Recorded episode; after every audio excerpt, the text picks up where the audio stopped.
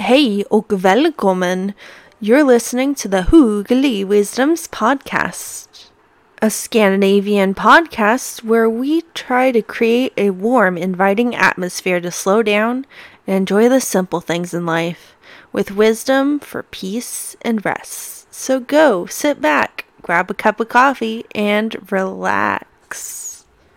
There's a Danish word that this podcast is named after, hygge, which means coziness.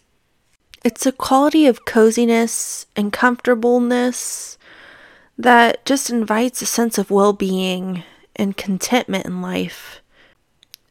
It's surrounding yourself with good things family, friends, things that bring comfort.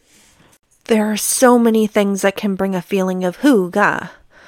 Playing music, being cozy under a soft blanket, reading a good book, or just being in the company of friends. It could also mean being by yourself, somewhere tranquil, somewhere where you can relax. Hygge has become a more well known word here in America. People use it to sell products, promising a hygge feeling when you use them. But hygge doesn't always mean that you have to buy something.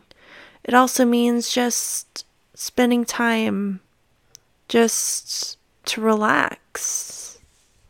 Whenever I hear the word hygge, I tend to think of the word koselig as well, a Norwegian word, which means something quite similar, but it involves more nature and a walk in nature, some friends, and something cozy can also lead to contentment.